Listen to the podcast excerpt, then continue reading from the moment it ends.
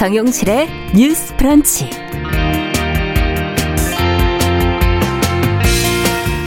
안녕하십니까, 정용실입니다. 달력을 보니까 설화 속의 견우와 직녀가 일 년에 한 번 오작교에서 만난다는 음력 칠석이 바로 오늘이네요. 아, 만나고 싶어도 만나지 못하는 견우직녀의 그 마음, 자세히 이제 떠올려보지 않아도 알 것 같습니다. 이 코로나 시대에 당분간은 우리 모두가 현대판 견우직녀나 다름없는 처지가 아닐까 하는 생각에서인데요. 아, 예전처럼 우리가 편하게 만나도록 이어질 오작교는 언제 나타날지 답답하기만 합니다. 견우와 직녀가 일 년에 한 번이라도 만날 수 있게 된 이유는 뭘까요?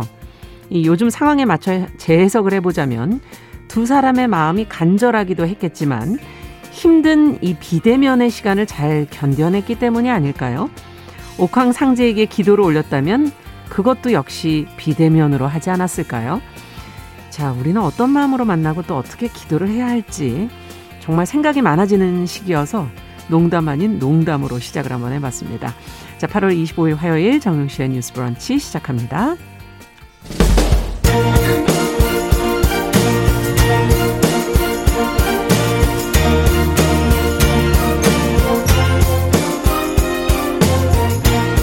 여성의 감수성으로 세상을 봅니다. 케이비에스 일라디오 정용실의 뉴스 브런치. 여러분의 의견을 기다립니다. 문자는 샵 구칠삼공으로 보내주세요. 짧은 문자 오십 원, 긴 문자 백 원이 부과됩니다. 케이비에스 모바일 콩, 유튜브를 통해서도 무료로 참여하실 수 있습니다. 네, 정용실의 뉴스 브런치 항상 여러분들과 함께 프로그램 만들어가고 있습니다. 오늘은 삼육일칠번님이 시흥에서 방송 듣고 계시다고 소식을 전해오셨네요. 감사합니다. 오늘도 유튜브로도 많은 분들 들어와주셨고요. 써니스카이님 감사합니다. 자, 뉴스픽으로 시작을 하겠습니다. 오늘도 저희도 견우직녀 마스크 쓰고 만나야 돼요. 요즘에는 아마 올 때도 그 마스크 쓰고 내려오겠죠? 어, 더 공감 여성 정청구세 음. 송문희 박사님 안녕하세요. 네, 안녕하세요. 자, 전혜연 시사평론가 안녕하십니까? 네, 안녕하세요. 자, 오늘 첫 번째 소식도 아무래도 코로나십구 소식으로 시작해야 될 것 같아요. 상당히 상황이 어, 계속 어, 가라앉지 않고 있는 상황이기 때문에 저희가 다 긴장해야 되는 상황이고요. 어, 어제 문재인 대통령이 지금 코로나십구 재확산하는 이 현 상황과 관련해서 좀 강한 어조에 강경한 발언을 쏟아냈어요. 어떤 내용이었는지, 우리가 무엇을 귀담아 들어야 되는지 한번 짚어보죠. 전혜연 평론가께서 전해주시겠습니까? 예, 어제 청와대에서 수석 보좌관 회의가 열렸는데요. 문재인 대통령이 굉장히 강경한 메시지를 쏟아냈습니다. 첫 번째로 최근 코로나십구 상황에서 지금 의료계의 파업 움직임을 향해서 문 대통령이 굉장히 강한 발언을 했는데요. 네. 문 대통령이 의료계를 향해서 대화로 해법을 찾자고 내민 정부의 손을 잡아달라. 음. 국민의 생명을 담보로 하는 집단 행동은 결코 지지받을 수 없다라고 강조했고요.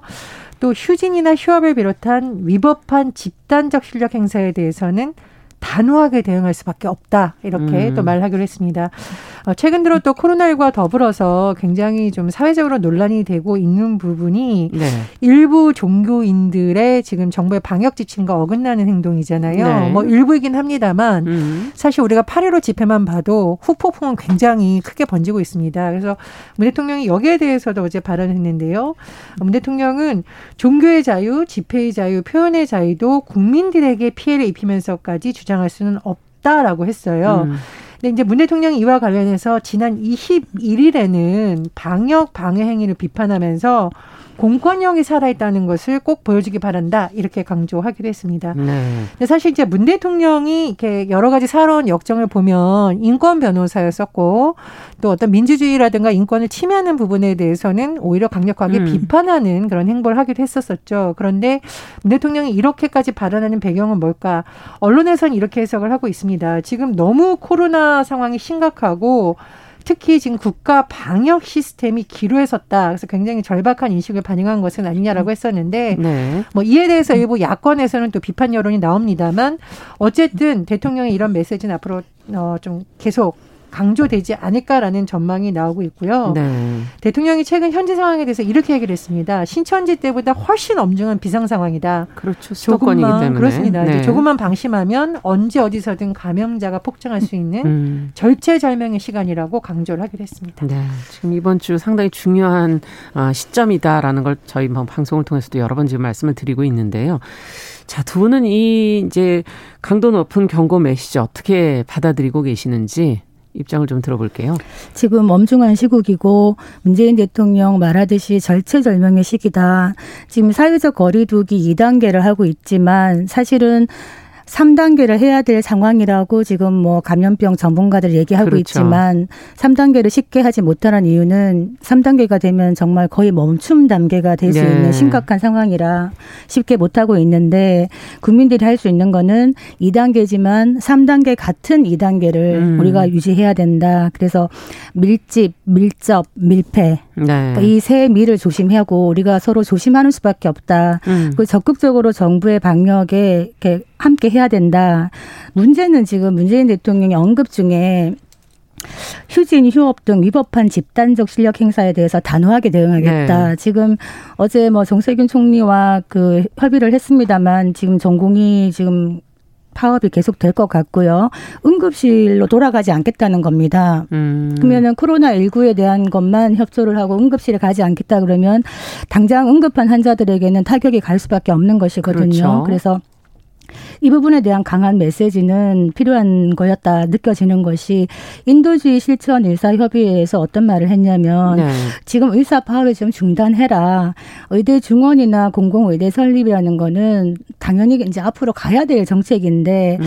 정당성 없는 파업을 한다면 환자의 목숨을 위협하는 비윤리적 행동이다 이런 얘기를 했는데 의협이나 이제 여기에서의 불만은 무엇이냐 하면 네. 이런 어떤 장기적인 의료 관련된 정책을 왜 해필 이 타이밍에 정부가 강행을 하느냐 우리와 대화를 충분히 하지 않았다 이런 불만을 음. 얘기하고 있는 것이고 정부는 이렇게 코로나로 힘든 상황에 의협이나 의대에서 이렇게 파업을 함으로써 국민 목숨을 볼모로 하는 음. 것은 간과하지 않겠다 이런 얘기를 하는 것이거든요. 그래서 일단 이 위기를 넘기고 나서 이런 정책들에 대한 좀 더 허심탄회한 그렇죠. 논의가 필요하다 생각을 하는데 문재인 대통령이 하는 말 중에 좀 말이 강해요. 일테면 뭐 어, 가짜 뉴스 같은 유포를 한다면은 이거는 공동체를 해치는 반사회적 범죄다. 음. 이런 얘기를 하고 어, 종교 집회 표현의 자유가 국민의 안전을 위해서 제한될 수 있다는 얘기를 하는데 네. 그렇습니다. 이 당연한 이야기인데 문제는 이런 국민의 기본권을 제한하는 것은 매우 엄격하게 해야 된다.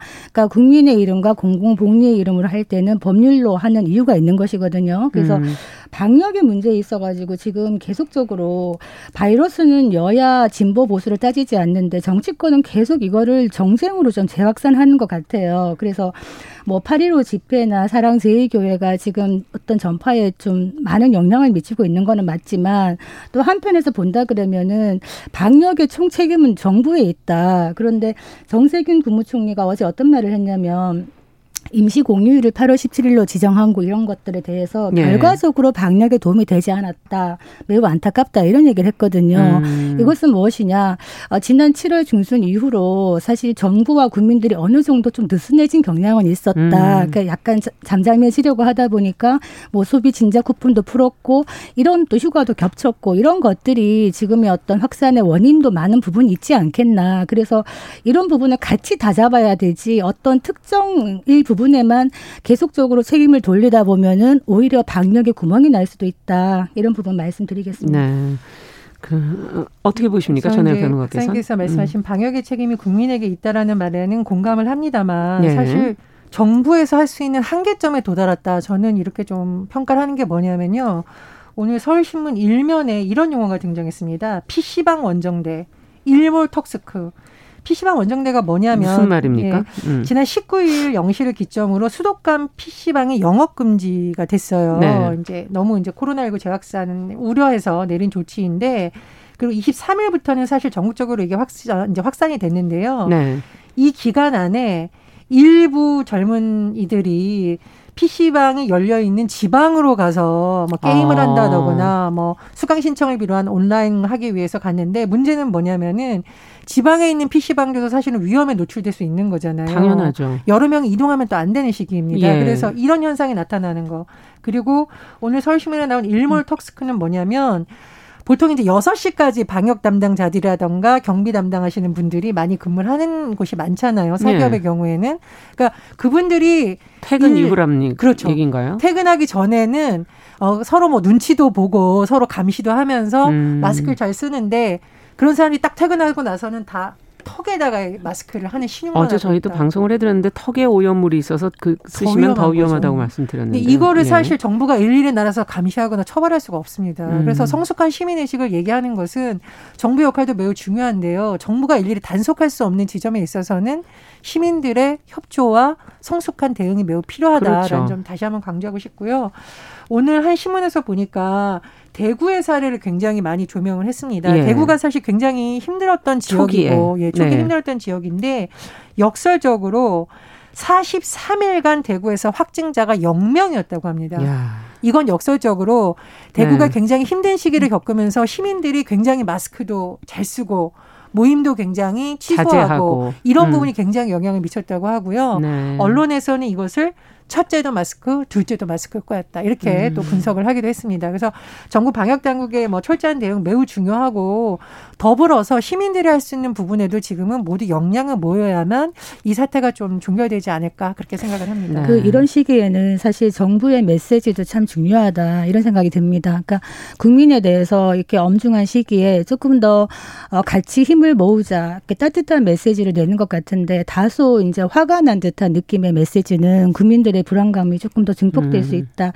이때면 저는 문재인 대통령 정부가 들어오면서 어쨌든 인권운동가였고 진보 정부가 들어서면 조금 더 언론이나 이런 자유가 많이 증진되지 않겠나 이런 생각을 음. 했는데 지금 요즘 들리는 게 이제 참 뼈아픈 소리가 들리는 것이 그 영국 이코노미스트에서 네. 어떤 얘기를 하냐면 문재인 정부에 대해서 비판을 합니다. 남에 대한 비판은 잘하면서 남의 비판은 못 참는다. 이런 얘기를 조금 하면서 충고까지 합니다. 어떤 얘기를 하느냐. 천사백이십오 년 세종대왕의 말을 잘 생각해 보면 좋을 것 같다. 네. 어떤 말이었느냐. 나는 고결하지도 통치에 능숙하지도 않소. 하늘의 뜻에 어긋날 때도 있을 것이요. 그러나 그러니 내 결점을 열심히 찾아보고 내가 그 질책에 답하게 하시오. 이거를 돌아보라 이런 얘기를 했는데 저는 뭐 문재인 정부가 열심히 노력하고 있지만 이런 부분에서 국민들이 느끼는 어느 정도의 불통에 대한 이런 느낌에 대해서 어, 정부가 모든 정책을 잘할 수 없고 실수하는 정책도 있고 부, 국민의 불만을 하는 정책들도 여러 가지가 있는데 이런 부분에 대해서 답정너가 아니라 답을 정해놓고 네. 대화를 하는 것이 아니라 처음부터 국민하고 많은 소통을 하고 음. 야당과도 소통을 하고 이런 것들을 좀 보여주는 게 필요하지 않겠나 좀 그런 음. 생각이 들었습니다. 저는 제가 언론인 출신으로서 한 말씀 좀 드리자면 음. 해외에서 그런 평가가 나오는 부분을 물론 정부가 들어야 됩니다. 네. 그런데 해외 언론에서 한 것이 또 과연 합리적인 비판인가에 대해서 우리나라 음. 언론들이 그 내용을 정부를 비판하기 위해서 그대로 인용하는 일부 음. 언론도 있습니다. 그리고 그것을 읽는 독자 입장에서 그러면 해외 언론에서 주장하면 이것이 맞는 것이냐라는 의문을 제기할 수도 있거든요. 그래서 조금 더 언론에서도 비판을 할 때 예를 들어서 불통이라고 비판을 하려면 어떤 지점에서 어떤 것을 근거로 해준다면 더 좀 아픈 지적, 더 날카로운 지적이 될 거라고 생각을 하고요. 저는 지금 정치권이 코로나십구 이 상황이 장기화되면서 지지율이 왜 여야가 오르고 내리고 했잖아요. 네. 그러다 보니까 일부 정치인들이 굉장히 상대방을 공격하는 거친 용어를 코로나십구가 이렇게 된 것은 음. 니 탓이다, 내 탓이다 하면서 쏟아내고 있어요. 네. 그게 국민만 힘듭니다. 굉장히 음. 힘듭니다. 그리고 강성 지지층을 결집시키는 효과는 있을지는 모르지만 음. 사실상 이 상황을 타개하는 데는 아무런 도움도 안 돼요. 그래서 지금 정치권이 해야 될 일은 뭐 당장 지금 논의되고 있는 뭐 긴급재난 지원이라던가 음. 홍수 피해. 그렇죠. 제가 신문 보니까요. 일, 심지어는 포항 지진도 아직도 해결되지 않았다라는 비판 기사도 네. 나오고 있습니다. 그래서 재난으로 힘들어하는 국민들을 조금 더 살피는 것이 지금 정치권의 역할이고요. 음. 더불어서 지금 보면 국회도 법원도 경찰도 네. 정부 청사도 지금 코로나 안전지대가 아닙니다. 없습니다. 예. 그럼 사실상 이것이 어떤 국가의 중요한 시기에서 위기를 불러올 수 있는데 이런 상황에서의 제도적으로 개선할 수 있는 방안도 사실은 지금 국회에서 내놔야 됩니다. 예를 그렇죠. 들면 지금 국회 본회의 같은 경우는 본회의장에 와서 버튼을 눌러야만 법안 처리를 할 수 있잖아요. 네. 앞으로 계속 이런 상황이 될 수 있을지 없을지 모릅니다. 그렇다면은 국회에서도 상임이라든가 법안 처리를 비대면으로 할 수 있는 방안을 고민을 해야 되는 거고요. 네. 의료계에서는 원격 진료를 놓고 음. 찬반을 할 것이 아니라 그렇다면 이것이 필요한가 아닌가에 대한 심도 깊은 논의를 네. 해야 되는 거거든요. 음. 그 논의의 핵심에는 바로 국회가 있습니다. 그래서 네. 정치권에서도 조금 더 대안과 그런 어떤 성숙한 토론을 하는 그렇죠. 분위기를 주도해야 되지 않을까 음. 그런 생각이 듭니다. 지금 닥터 케이님께 그래서 지금 신규 확진자가 오늘 지금 이백팔십 명이 더 나왔다는 거를 지금 적어주셨어요. 음. 보도가 지금 나오고 있는데요. 국내 이백육십사 명, 그중에서도 서울이 백삼십사 명, 경기는 육십삼 명. 지금 어, 저희가 아직도 주의를 계속해야 돼요. 긴장의 끈을 놓쳐서는 안 되겠다는 생각은 드는 숫자가 좀 계속 나오고 있습니다. 이제 관련된 내용도 저희가 코로나십구 관련된 것은 계속 좀 어, 보도를 해드리도록 하겠습니다. 자, 다음 뉴스는 성희롱 여부를 판단하는 데 중요한 기준이 되어온 성적 수치심. 저희도 이 표현을 이제 좀 그동안 써왔었는데요. 이 말을 좀 다른 말로 바꿔야 한다는 목소리가 나오고 있습니다. 한 언론에서 낸 기사였는데 많은 공감을 짓고 얻고 있는 것 같고 관련된 법안도 지금 발의가 돼 있다. 지금 그렇게 나와 있거든요. 전혜연 평론가께서 어떤 내용인지 기사 내용도 좀 소개를 해 주시고 저희가 한번 같이 고민해 보죠. 이 성적 수치심이라는 단어가 아마 이제 판결을 할 때 피해자가 성적 수치심을 느꼈느냐 안 느꼈느냐 성적 기준이죠. 수치심을 그렇죠. 이제 이런 경우에 인용이 된 경우가 많았었고요. 최근에 이제 디지털 성범죄 문제가 되면서 피해자가 느꼈을 고통을 보통 표현할 때 뭐 성적 수치심 이런 걸 쓰는데 이 단어를 좀 다시 돌아봐야 된다라는 지적이 제기가 되고 아. 있습니다. 그런데 저는 개인적으로 굉장히 타당한 지적이라고 생각을 해요. 예. 왜냐하면 수치심이라는 사전의 의미는 뭔가 결함이 있어서 느끼는 감정이라던가 스스로 떳떳하지 못했을 그렇죠. 때 느끼는 감정이잖아요. 예. 그런데 어떤 폭력이라던가 범죄가 일어났을 때 수치심을 느껴야 될 대상이 과연 피해자냐, 가해자라는 거죠. 음. 그래서 성적 수치심이라는 단어를 조금 더 돌아봐야 되는 거고 자칫하면 이것이 피해자에게 너 부끄럽지라는 것을 강요하지 않도록 음. 좀 다시 돌아봐야 된다는 지적이 계속 제기되고 있는 건데요. 저는 이런 부분이 굉장히 타당성이 있다고 네. 생각을 합니다. 그리고 최근에 어떤 대법원 판결에서도 추행의 의미를 이제 정의를 할 때 역시 일반인에게 성적 수치심이나 혐오감을 일으키고 이렇게 얘기를 했었거든요. 음. 그런데 실제로 어떤 성희롱이라든가 성추행을 느꼈던 피해자들의 감정이라는 것은 수치심보다는 분노일 수도 있고 화가 난 것일 수도 있고 직장인이라면 당혹스러움일 수도 있고 그렇죠. 슬픔일 수도 있고 굉장히 복합적인 음. 것이라는 거죠. 그래서 이 부분에 대해서 좀 심도 있는 논의가 필요하다라는 지적이 제기되고 있습니다. 네. 그리고 저는 사실 이제 언론에서 이 사건에 대해서 여러 가지 조명을 하면서 했던 사례를 꼭 한번 말씀드리고 싶은데요. 음. 이게 서울 은평경찰서의 박하영 경위가 실제로 있었던 사건을 재구성한 네. 내용을 잠시 소개를 해드리면 한 십오 년 전쯤에 십 대 피해 아동이 가해자 네 명에게서 성추행을 당했다고 합니다. 네. 그래서 이 경찰의 입장에서는 이 아이를 이렇게 한 사람을 꼭 잡고 싶으니까 계속 물었다고 해요. 수치심을 느꼈나요? 계속 물었더니 아이가 네, 수치스러웠어요 라고 했다라는 거죠. 음. 그러니까 경찰의 입장에서는 성적 수치심이 있다라고 증언을 해야만 피해자의 입장에서 가해자를 처벌할 수 있다는 아. 나쁜 의미는 아니었습니다. 그런데 네. 자, 법정에 가서 어떻게 됐냐. 피해 아동에게 판사가 물었다고 합니다. 성적 수치심을 느꼈나요? 라고 하니까 아이가 망설이다가 아니라고 했다라는 거죠. 어. 글쎄요, 그게 라고 말을 엇갈렸다고 하고 결국은 가해자들에 대해서 무죄 판결이 났다고 합니다. 그래서 음. 다시 이 아이가 성장한 다음에 물었더니 아이가 이렇게 대답했다고 해요. 수치심은 부끄럽다는 뜻이죠. 몇 달 동안 생각해보니까 저는 그때 안 부끄러웠어요.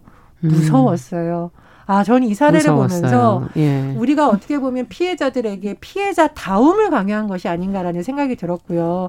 정말로 가해자가 사실 부끄러워야 되는 일을 음. 우리는 성이라는 용어가 붙는다는 이유로 피해자들에게 강요한 것은 아닐까 정말 다시 돌아보는 또 좋은 아이템이라고 생각을 합니다. 그러네요. 피해자의 감정이라는 게 굉장히 복잡할 수 있는데 복합적일 수도 있고 그거를 너무 재단했던 거 아니었나 하는 그런 생각은 분명히 듭니다. 자, 두 분은 어떻게 생각하시는지 이 성적 수치심이라는 용어를 그럼 또 어떻게 바꿔야 된다고 생각하시는지. 아, 우리가 그 성적 수치심이라는 단어를 너무 남용한 게 아닌가. 이런 네. 생각이 들더라고요. 성폭력이나 성피해에 있어가지고 천 명의 피해자가 있다면 음. 천 개 이상의 피해 감정이 있다 이런 얘기를 하는데 수치심은 그중에 하나일 뿐인 것이거든요. 음. 분하고 열받고 황당하고 경악스럽고 속상하고 무기력하고 천 개의 여러 가지 감정들이 있을 수 있는데 딱 묻는 거죠. 수치심을 느꼈느냐. 왜 수치심을 느껴야 되느냐. 전통적인 정조관념에서 정조가 더럽혀졌다. 그렇기 음. 때문에 너는 수치심을 느껴야 된다라는 강요가 들어가 있는 겁니다. 그래서 음. 이 단어가 바뀌어야 되는 거는 맞는데 이 성적 수치심이 성적 불쾌감이라든가 성적 네. 모욕감으로 바뀌는 게 어떻냐 이런 음. 얘기를 하는데 좀 더 정확한 단어가 있지 않을까 싶어요. 저는 그래서 저도 아. 좀 생각을 해보고 있는데 일각에서 젊은 이제 분들이 성적 수치심이 아니라 성적 빡치심이다, 성적 열받음이다 이런 얘기를 하는데 정말 그 감정을 제대로 드러내는 것 같은데 음. 그 단어를 쓸 수는 없겠지만 이거 약간 좀 공모를 해가지고 정말 정확한 단어로 다시 법률을 음. 모든 법률들에서 이런 게 들어가는 걸 좀 개정했으면 어떻겠나 이런 생각이 들거든요. 네, 법안이 이런 면에서 상당히 중요하구나. 게 다시 법 내용에도 성적 수치심이라 적혀 용어가 있기 때문에 있죠, 그래서 성적 수치심이라는 거를 발현하지 못하면은 아까 말한 피해자다움을 인정받기가 굉장히 음. 어려워요. 막상 이런 피해를 받고 경찰이나 법원에 갔을 때 피해자가 수치심을 보이지 않고 좀 괴로워하는 모습을 보이지 않고 굉장히 담담하게 평정심을 갖고 얘기를 하면 문제가 없다. 문제가 없는 거 아니냐. 음. 피해자가 너무 밝은 거 아니냐라는 식으로 피해자다움을 인정받기가 좀 힘들거든요. 그래서 또 피해자가 잘 기억 기억을 못하고 이제 조금 그러다 보면은 이게 증거 불충분인데 해가지고 또 불기소가 되는 겁니다. 그래서 성적 수치심을 강요하고 피해자다움을 강요하는 이런 부분은 음. 좀 바뀌어 나가야 되겠다 이런 생각이 듭니다. 그러니까 성폭력 처벌법 내용에 들어있는 이 수치심이라는 용어를 바꾸자. 뭐 불쾌감으로 바꾸자 이런 내용을 최근에 민주당 고민정 의원이 또 법안을 발의했다라고 해요. 그런데 네. 사실 좀 돌아보면 이미 예전 국회에서도 유사한 내용의 법안이 많이 대리가 됐었습니다. 음. 아마 뭐 여러 가지 단계를 거치다 보니 국회에서 제대로 논의가 안 됐던 것 같은데 이번에는 이 부분에 대해서 좀 논의가 많이 됐으면 하는 바람이 있고요. 네. 어, 참고로 제가 이제 현장에서 성희롱 피해자에게서 들었던 굉장히 가슴 아픈 사연을 좀 말씀을 드리자면 음. 이제 성희롱 성추행 신고를 했어요. 직장 내에서. 네. 근데 그다음부터 본인이 직장 동료들하고 밥 먹을 때 웃으면 뒤에서 수근수근 거린다는 거죠. 네. 쟤 자기 상사 저렇게 징계 맞게 했는데 저렇게 즐겁게 웃고 있다. 쟤 정말 성희롱 피행 당한 거 맞아? 음. 저게 저렇게 즐거워?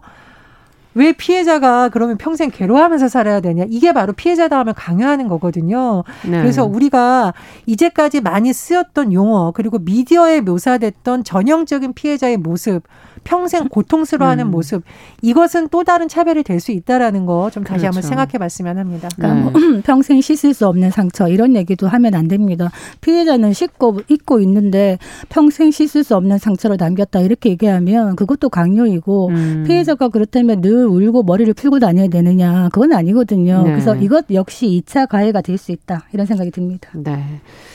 자, 오늘 얘기는 여기까지 듣도록 하죠. 뉴스픽 어, 전혜연 평론가 그리고 더 공감 여성정치연구소 송문희 박사 두 분 수고하셨습니다. 자, 정용실의 뉴스 브런치 듣고 계신 지금 시각 열 시 이십팔 분이고요. 라디오 정보센터 뉴스 듣고 오겠습니다. 어제 국내 코로나십구 신규 확진자 수는 이백팔십 명입니다. 국내 발생은 이백육십사 명, 해외 유입은 십육 명입니다.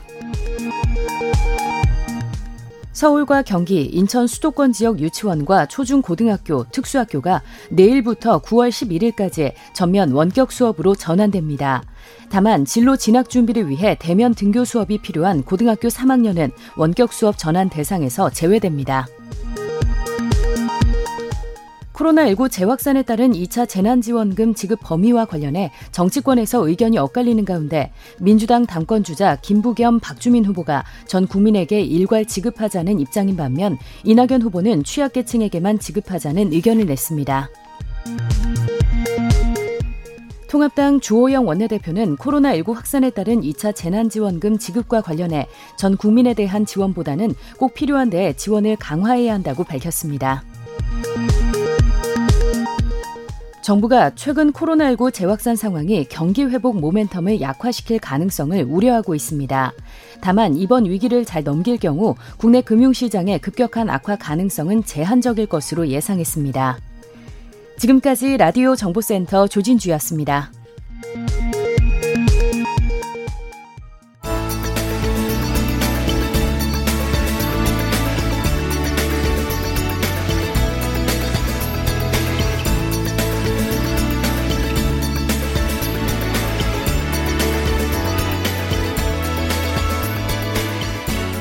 세상을 보는 따뜻한 시선 케이비에스 일라디오 정용실의 뉴스 브런치, 매일 아침 열 시 오 분 여러분과 함께합니다. 네, 정용실의 뉴스 브런치 듣고 계신 지금 시각 열 시 삼십일 분 향해 가고 있습니다. 자, 이번에는 시인의 눈으로 뉴스와 세상을 바라보는 시간입니다. 시시한가 신민아 시인 어렵게 잘해 주셨습니다. 어서 오세요. 안녕하세요. 네, 네. 오시는데 안전하게 오셨죠? 아, 예. 음, 오늘은 어떤 뉴스 가져오셨어요? 요새 그 예비 부부들, 신혼 부부들이 많이 우울하죠. 아, 진짜 왠지 그럴 것 대충 같아요. 감은 잡으셨죠? 그럼요. 왠지. 왜냐하면 제 주변에도 네. 올 봄에 원래 결혼을 하려고 했었는데 네. 가을로 지금 밀어놓은 사람들이 아, 좀 있거든요. 계속 미뤄지기도 하고요. 네. 그래서 지금 코로나십구가 다시 확산되면서 실내에는 오십 명 이상, 그리고 실외에는 백 명 이상 모이는 결혼식이 금지가 됐잖아요. 그렇죠. 그래서 결혼식을 뭐 말씀하신 대로 미루거나 또 한 번 미뤘는데 또 미루거나, 그러니까요. 또 아니면 하객수를 급하게 줄여서 조용한 결혼식을 올리는 분들도 있더라고요. 네. 이 경우에는 사실 단체 사진도 예쁘게 찍고 싶기도 하고 음. 그런데 이제 하, 하객들이 다 마스크를 쓰고 있으니까 음. 생각했던 사진 분위기도 잘 나오진 않죠. 그렇죠. 그래서 어쩔 수 없는 상황이라고는 하지만 인생에서 사실 결혼식이 굉장히 중요하고 특별하잖아요. 음. 근데 이런 일에 좀 차질이 생기니까 아무래도 예비 부부들은 좀 기분이 좋지 않을 겁니다. 네. 거기다 예식장을 계약을 해놓고 식을 미루게 되면 위약금이나 중도금을 내야 하는 경우도 있죠. 네, 이게 그래서, 정부에서는 이걸 좀 네. 어떻게 보완해 보려고 하는데, 네, 그래서 또 개별 단체 어, 업체별로는 또 어떻게 되는지 모르겠네요. 맞습니다. 음. 그래서 예비 부부들 좀 마음 고생이 커서 이 소식 한번 들고 왔습니다. 네. 아니, 한 번도 아니고 막 몇 번씩 미루신 분들도 계실 거 아니에요? 맞아요. 얼마나 예. 속상할까. 아유, 안 그래도 제 친구도 사실 네. 코로나 이제 하강세일 때 잠깐 네. 그때 어떻게 틈을 타서 간신히 결혼을 했어요. 간신히. 예, 저 이 단계로 격상되기 전에. 왜냐면 그 친구도 두 번인 걸 미뤘거든요. 아. 근데 위약금 문제도 있고 또 중도금 문제도 많이 걸려있더라고요. 그래서 사실 이게 언제 끝날지 예측할 수 없잖아요. 아니, 안 그래도 결혼들을 안 하시는데 맞습니다. 결혼을 하기도 힘드니 이건 어떡하면 좋습니까? 그래서 이거 참 결혼 미루는 네. 것도 한두 번이지 음. 계속 결혼을 미룰 수는 없으니까요. 결혼이 이제는 정말 힘들어졌어요. 예, 여러 가지로. 참 답답하실 것 같아요. 어. 요새 예식장 보면요. 식당도 그 예전에 뷔페로 막 했었잖아요. 에, 에, 근데 에. 지금은 독서실처럼 투명 칸막이가 되어 있는 거 아세요? 아. 그리고 요새는 뷔페나 뭐 식사 대신에 와인과 같은 답례품으로 아예 식사를 예, 안 하시고 그냥 안 하시고 그냥 답례품만 받아서 가시는 하객도 많고요. 그리고 은행처럼 막 이렇게 번호표 뽑아서 딱 오십 명까지만 이렇게 번호표 달고 확인해서 예, 네. 그 스크린으로 이렇게 결혼식을 보고 참 결혼식 풍경이 많이 바뀌었습니다. 아, 그렇군요. 네. 근데 이제 이게 사람들한테 마음 상하게 하는데 그 이후에는 예전부터 네. 이 결혼식 좋은 일이니 네. 어, 많은 분들이 오셔서 맞습니다. 축하의 말을 해주고 네. 그렇게 성대하게 좀 치러야 된다라는 그런 생각 때문 아닐까요? 맞아요. 그리고 참 축하 속에서 이렇게 흥성하고 음. 단, 막 잔치답게 화려하게 막 박수 받으면서 네. 또 식 올리고 싶어하는 분들도 분명히 계실 거예요. 그리고 또 약간 저는 그 한국에 조금 음.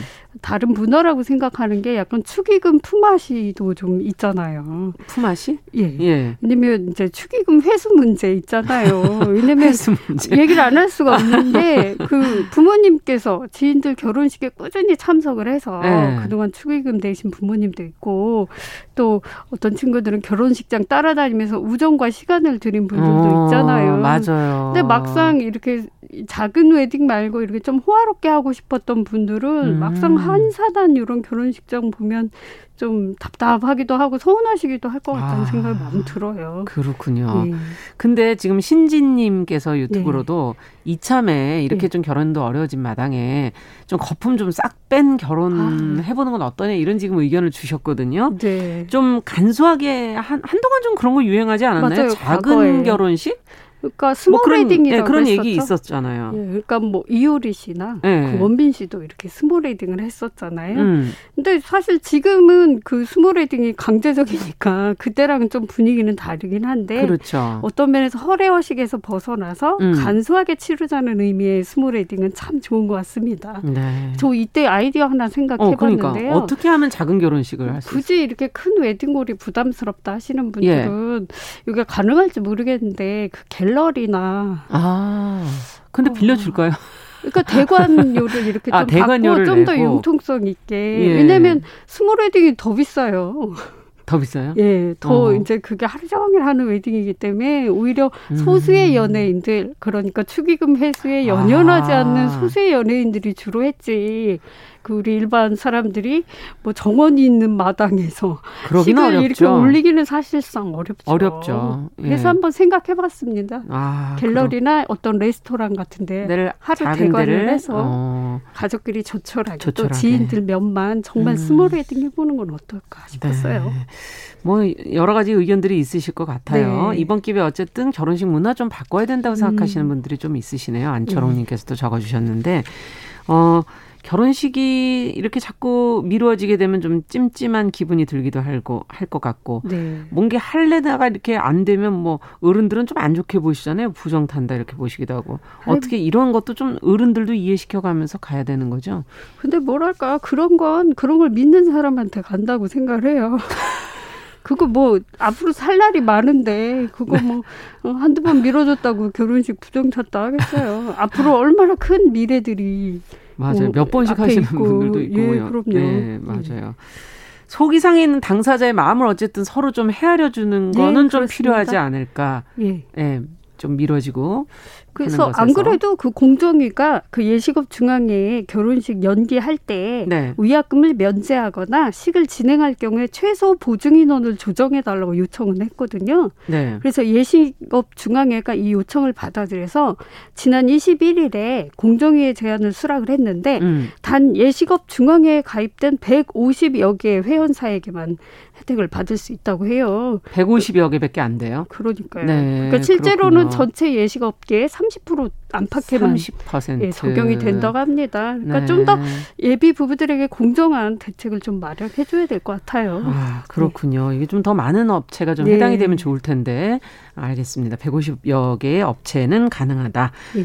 자, 그럼 오늘은 어떤 시를 읽어볼까요? 아유, 결혼을 한 번 하기도 힘든데 정말 코로나십구 시대에 정말 예기치 않은 잔신경 쓸 일이 참 많을 것 같은데요. 예. 음, 그래도 앞으로의 시간을 좀 축복하는 예비 부부들을 아. 위해서 오늘 주례하듯이 읽어주셔야 돼요. 아, 주례 한 번도 안 해봤는데 저. 오늘 한번 해보시죠. 이야, 네. 이것도 긴장되게 만드시는데요. 아니, 조건을 이제 달아서 낭독을 해달라고 그러시네. 네, 늘 조건이 있습니다. 알겠습니다. 그래서 오늘은 그 칼릴 지브란의 시집 음. 예언자에 수록된 시를 가져왔는데요. 네. 결혼 이미 하신 분들은 또 했던 때를 생각해 보셔도 좋고요. 지금 앞두신 분들. 예, 그리고 앞두신 조금 미뤄야 분도. 되나 고민하는 분들. 예, 예 그분들에게 띄우는 시입니다. 칼릴 지브란의 사랑과 결혼의 시 읽어보겠습니다.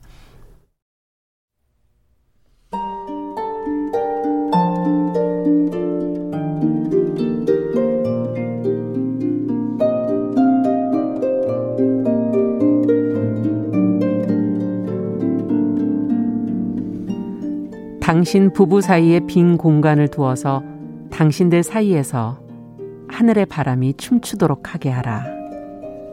서로 사랑하라. 그러나 서로 포개어지지는 마라. 당신 부부 영혼들의 해변 사이에는 저 움직이는 바다가 있도록 하라. 각각의 잔을 채워라. 그러나 한 개의 잔으로 마시지는 마라. 서로 당신의 빵을 주어라. 그러나 같은 덩어리의 빵을 먹지는 마라. 함께 노래하고 춤추며 즐거워하라. 그러나 각각 홀로 있어라. 현악기의 줄 같은 음악이 울릴지라도 서로 떨어져 홀로 있듯이 당신의 마음을 주어라. 그러나 상대방 고유의 세계를 침범하지 마라.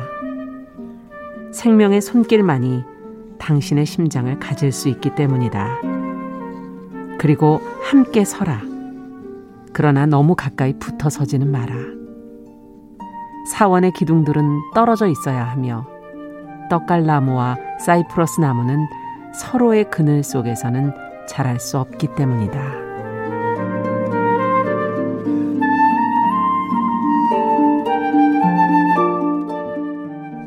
이게 신혼부부한테 들려줘야 돼. 아니, 아니 이거는 그렇지 않아요? 이거는 우리가 들어야 돼. 아니, 아니 이미 결혼 생활 몇십 년 되신 공감이 돼요. 공감이 어, 돼서 너무 어. 공감이 되죠. 왜냐하면 떡갈나무가 사이프러스 나무랑 같이 못 자라거든. 그렇죠. 그 사, 혹시 네. 크라운 샤이니스라고 그 말 음. 들어보셨나요? 못 들어봤어요. 그게 나뭇가지가 맨 음. 끝에 있는 나뭇가지가 서로의 경계를 침범하지 않고 아. 그 나무가 일정한 영역을 이렇게 지키면서 이렇게 자라거든요. 혹시 그 사진 보신 분들도 있을 아. 거예요. 이 시 읽으면 부부의 관계란 어쩌면 일정한 거리도 두고 두면서. 또 고유의 영역을 지켜주면서 예. 함께 성장하는 예, 그런 느낌도 들기도 합니다. 이야, 이거는 예. 근데 사실은 참 시간이 지나야 공감을 하실 텐데 지금 그럴까요? 열정에 빠져 있을 때 이게 과연 느껴질까. 하지만 상당히 중요한 얘기네요. 네, 아마 신혼부부들은 열, 열리지라고 하죠. 이렇게 음. 한 나무가 같이 붙어있는. 그렇죠. 뿌리가 같은. 네, 열리지에서 네. 나중에 크라운 샤이니스로 바뀔 수도 있을지 아, 모르겠습니다. 그러니까 분갈이를 해야 되나. 요새 네. 식물을 키우시다니. 네, 네. 갑자기 분갈이를 네. 해주고 싶네요. 네. 좀 위로가 됐을지 모르겠습니다. 예. 예. 어쨌든 우리 삶의 모든 분야가 지금 코로나십구를 기점으로 해서 지금 결혼도 그렇고 삶도 그렇고 만남도 그렇고 참 불가피하지만 네. 전과는 변화되는 그 방향이 있는 것 같긴 해요. 그렇죠. 그러니까 조금 우리도 음. 좀 간단하고 가뿐하게 사는 방법을 한번 모색해보는 건 어떨까 아. 이런 생각도 들어요. 굳이 예. 그렇게 거창하고 화려하지 않아도 음. 좀 더 알뜰하게 좀 더 진실하게 축하받고 그런 풍경도 좀 필요하다 봅니다. 네. 그 나무 얘기해 주신 거 이름 다시 알려달라고 지금 베이다비로 손님께서. 예, 크라운 샤이니스라고 검색을 네, 해보시면요. 크라운 샤이니스. 그 사진을 보실 수 있을 거예요. 네. 나무들이 정말 겹치지 않고 음. 이렇게 일정하게 간격을 유지하면서 자라는 사진이 있거든요. 네, 한번 확인해 보시기 바랍니다. 시계호님께서는 부부는 나란히 한 방향으로 가는 음. 철길. 아, 평행선? 아니, 시를 쓰셔야겠는데요. 아이고. 네, 시시한가 시간에는 글도 올라오는 게 다르네요. 네. 네. 아, 오늘 얘기 잘 들었습니다. 네. 신민아 시인과 함께한 시시한가. 오늘은 코로나 재확산으로 결혼을 미루거나 축소하게 된 예비 부부들의 속상한 마음, 이걸 조금 달래보는 위로의 시 전해드렸습니다. 감사합니다. 감사합니다.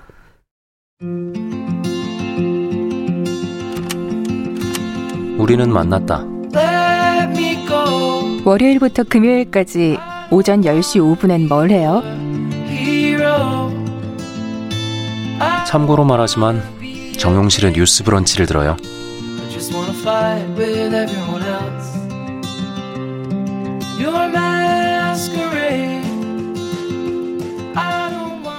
네, 정용실의 뉴스 브런치 듣고 계신 지금 시각 열 시 사십삼 분이고요.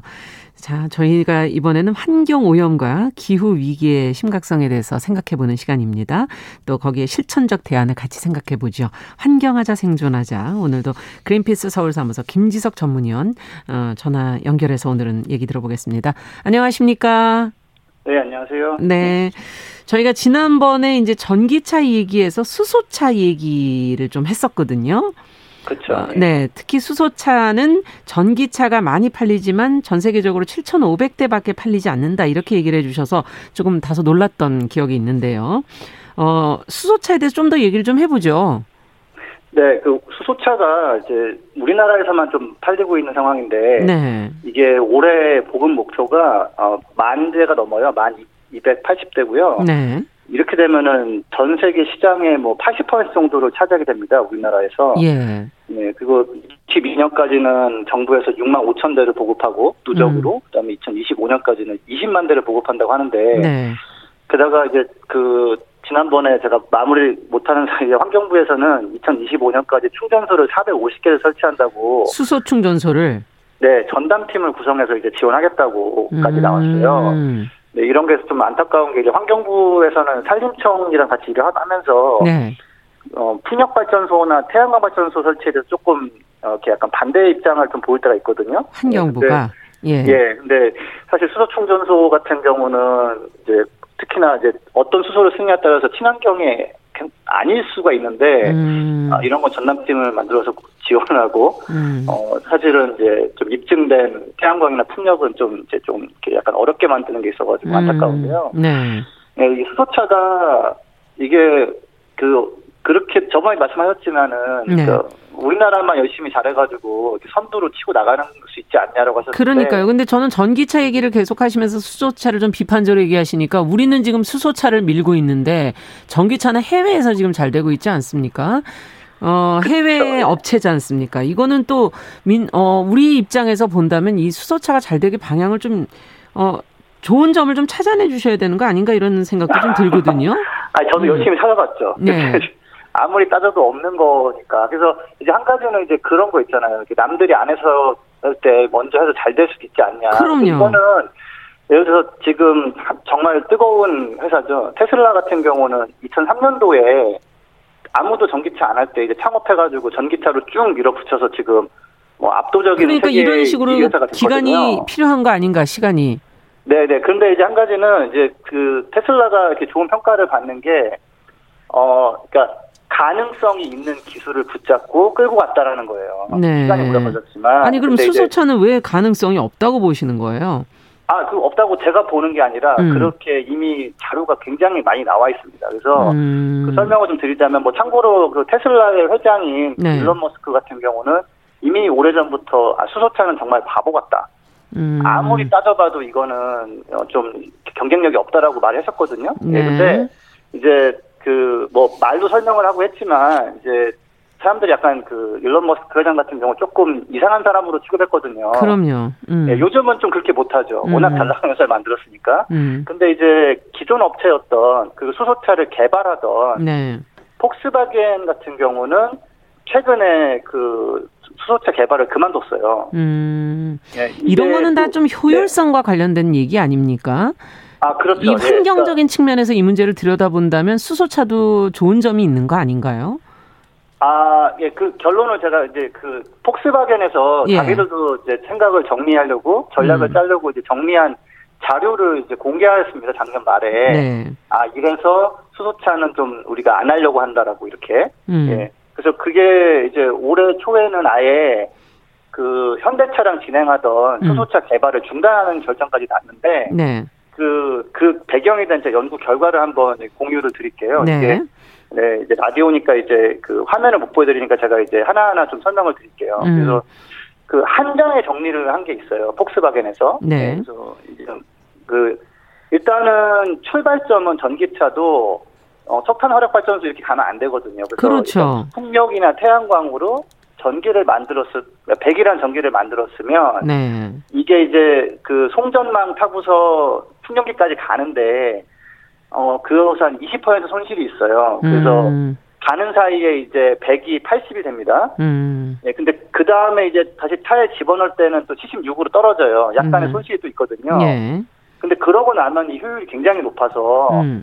최종적으로 칠십육이라는 전, 에너지를 쓰게 돼요. 백에서 네. 시작한 거를. 전기차 음. 같은 경우는. 음. 근데 수소차는 이제 훨씬 더 복잡해집니다. 그래서 수소차 같은 경우는 여기도 출발은 태양광이나 풍력으로 해야 돼요. 네. 예, 이것도 뭐 석탄화력 발전으로 전기 만들어서 수소 만들면 또 말짱 또 헛거기 때문에. 그거는 수소차, 전기차 마찬가지잖아요. 그죠? 아, 그렇죠. 예. 네. 그래서, 그래서 이제 폭스바겐은 이제 출발은 이제 풍력이나 태양광이라고 해서 그럼 풍력으로 예를 들어 백을 만들었다 전기를 네. 그러면 수소를 만들려면은 이제 그 물을 분해해야 되거든요. 전기를 네. 넣어서 그러면 여기서 백이 어 삼십이 날아가고 음. 칠십으로 바뀝니다. 음. 예, 손실 삼십 퍼센트 삼십 퍼센트 빠, 빠지고 그 다음에 그거를 이제 이게 만든 거에 이제 가스잖아요. 수소는 네. 가스잖아요. 그래서 가스를 압축하거나 액화를 시키게 되는데 음. 그때 이제 또한 한 구 정도 손실이 있습니다. 네. 육십일로 떨어지고요. 네. 네, 그 다음에 이제 이 만든 건 또 이제 옮겨야 되잖아요. 그렇죠. 그래서 옮기고 충전소까지 보내는데 또 그 손실이 또 있어가지고 그게 한, 한 오십까지 떨어져요. 사십구까지 음. 떨어지고 다시 그걸로 또 연료전지를 가동하고 나면은 어, 삼십이로 떨어집니다. 그러니까 효율이 낮다는 얘기군요. 예, 그리고 마지막으로 또 그걸로 모터를 돌릴 때 또 해서 또 삼십 퍼센트까지 떨어져요. 그래서 백으로 출발한 게 전기차는 칠십육까지가 남아서 쓰는데 네. 수소차는 아무리 잘해도 이게 백으로 출발한 게 삼십으로 떨어져 버리는 거예요. 네, 그러니까 더 많은 에너지가 필요한 거네요. 네, 근데 이제 훨씬 많은 에너지가 필요한 거죠. 네. 그래서 폭스바겐의 정리는 어, 풍력이나 태양광 전기를 수소차로 가게 되면 두 배, 아, 그러니까 예, 전기차로 갈 때보다 두 배 반을 만들어야 된다. 네. 예, 근데 지금도 이 지구온난화 이 기후 위기를 막기 위해서 태양광 풍력을 늘리는데 속도가 음. 좀 부족해서 좀 문제가 되고 있는데. 음, 따라올 수 어, 있겠는가? 예, 우리가 만드는 제품이 태양광 풍력 전기를 어, 두 배 반을 필요로 하게 마, 만든다면, 아, 이거는 안 된다. 음. 예, 지금도 이렇게 이게 충분히 빨리 보급하는 게 좀 쉽지 않은데, 태양광 풍력 전기를. 네. 그래서 우리는, 어, 우리가 무슨 뭐, 뭐 몇만 대, 뭐, 뭐 몇천 대 할 회사가 아니라, 음. 대중적으로 많은 차를 만들어야 되기 때문에 네. 아, 우리는 전기차로 갈 수밖에 없다라고 하는 게 작년 구월 정도에 이제 공개가 된 연구 결과고요. 그렇군요. 예, 그래서 그 홈페이지 네, 지금 전화 상태가 좋지 않아서 다시 한번 연결을 해보도록 하겠습니다. 어, 지금 전기차와 수소차를 좀 비교해 주시면서 에너지 효율 부분에서 전기차보다 수소차가 두 배 반 정도 에너지를 더 많이 쓰기 때문에 문제다. 아, 그, 그 얘기까지 해주셨어요. 네, 이어서 좀 얘기를 해주시죠. 전화번호 때문에 지금 음. 참 코로나로 전화하는 것도 쉽지 않네요. 전화번호가 네. 수치로 터지니까. 예. 네. 예, 그래서 그 일단 그래서 하면 결과가 나오고, 근데 그럼에도 불구하고 그 아우디라는 그 음. 폭스바겐의 자회사는 현대차랑 같이 수소차 개발하는 게 있었어요. 네. 예, 근데 이제 씨이오가, 폭스바겐 씨이오가 올해, 올해 봄에 개입을 합니다. 음. 자, 우리는 지금 빨리 전기차로 가야 되는데, 이, 이, 저, 이 역량 있는 그 기술자들이 수소차에 지금 붙어 있으면 안 된다. 음. 전기차로 다 돌려라. 네. 수소차는 한 십 년 후쯤에 한번 보자. 예. 네, 일단은 한 앞으로 한 십 년 정도는. 더 기술이 발전해야 된다는 얘기군요. 뭐, 근데 이제 수소차를 하는 분들이 항상 얘기하신 게 그거예요. 여기서 뭐가 개발되고, 음. 여기서 뭐가 혁신이 일어나면, 음. 수소차도 뭐 잘할 수 있다라고 하는데, 예. 이게 이제 그 뭐랄까 물에서 수소를 분해하고 이런 거에 들어가는 에너지 양은 바뀔 수가 없거든요. 음. 예, 그, 그 분자 구조를 떼어놓은 데 들어가는 에너지는 그냥 정해져 있어요. 그래서 음. 어 계속 혁신을 한다고 하고 조금씩 효율 개선은 있지만 또 동시에 배터리도 그러면 가만히 있진 않거든요. 네. 배터리도 매년 한 뭐 효율이 한 오 퍼센트 좋아지고 가격은 한 뭐 한 십 퍼센트씩 빠지고 이러기 때문에. 음. 이제 그 결 이제 경쟁이 어렵다는 게 지금 시장의 평가고 음. 그러다 보니까 테슬라 같은 전기차 전용 회사는 높은 평가를 받고 네. 수소차를 하는 회사들은 평가를 못 받다가 음. 그런 회사들이 전기차를 많이 한다고 그러면 그때 또 평가가 좋아집니다. 그래서 지금 이런 것을 캘리포니아 상황을 보면은 알 수 있다고 지금 얘기를 해주시는데. 네네, 캘리포니아가 사실은 수소차 보급의 선도주자였거든요. 네. 거기가 이제 그 미국 전체 통틀어서 공기가 많이 안 좋아서 맞아요. 예, 그 대기 오염 물질 안 나오는 차를 만들려고 이제 하니까 그때 한 이천 년도 초반에 봤을 때는 전기차는 도저히 어렵고 수소차는 그나마 됐었어요. 음. 그때부터도 만들었어요, 사실은. 네. 근데 이제 공급을 하다 보니까 배터리가 굉장히 좋아지면서 음. 그리고 이제 태양광 풍력도 이천 년대 초반에는 너무 비쌌거든요. 네. 근데 이제 이게 한 십오 년 지나면서 굉장히 싸진 거예요. 그래서 음. 어 이제 가다 출발할 때는 분명히 수소차가 더 좋았는데 네. 이제 가다 보니 전기차 어, 쪽이 효율이 네, 높다. 재생에너지 생산과 배터리의 조합이 훨씬 더 경제적이고 또 여러 가지 장점이 많이 나오면서 캘리포니아에서는 음 그러면은 우리가 굳이 힘들게 네. 많은 비용을 지원해서 수소차를 하는 게 맞느냐. 그러면 수소차는 네. 쓸모 없다는 얘기인가요, 이 기술이? 아, 근데 이제 재밌는 거는 수소차, 수소차가 뭐 승용차나 에스유브이 같은 그냥 일반적인 그 용도로는 좀, 어, 이제 경쟁력이 없다라고 거의 판정이 끝났는데, 그렇다고 수소가 필요 없느냐 하면 그거는 아닌 게 수소는 반드시 필요합니다. 어떻게요? 예, 근데 수소를 이제 갖다가, 어, 일단 재생에너지를 만들어야 되고, 그 다음에 그걸 가지고, 어, 산업 용도, 음. 제철소에 쓴다거나. 네, 어, 산업용으로. 예, 그리고 큰 트럭이나 큰 뭐 자동차, 뭐 선박, 아. 이런 데는 배터리가 지금 아직 어렵거든요. 그래서 네. 그쪽으로 가야지, 가는 거는 꼭 필요하고 맞는데. 네. 물론 그 부분도 배터리가 굉장히 좋아지면 또 달라지긴 하지만요. 그렇군요. 예, 이미 현재 배터리 수준에서도, 음. 어, 그 전기차의 효율과 이 수소차의 특성상 아, 이게 이제 그 일반적인 자동차 용도에서는, 어, 좀 수소차가 용도가 아니기 때문에. 그래서. 수소는 반드시 만들어야 되지만. 네. 그쪽은 아니다라는 게 이제 해외에서 유럽이나 좀 평가인데. 네. 우리나라는 지금 수소차 공급에 너무 집중하고 있는 거죠. 네.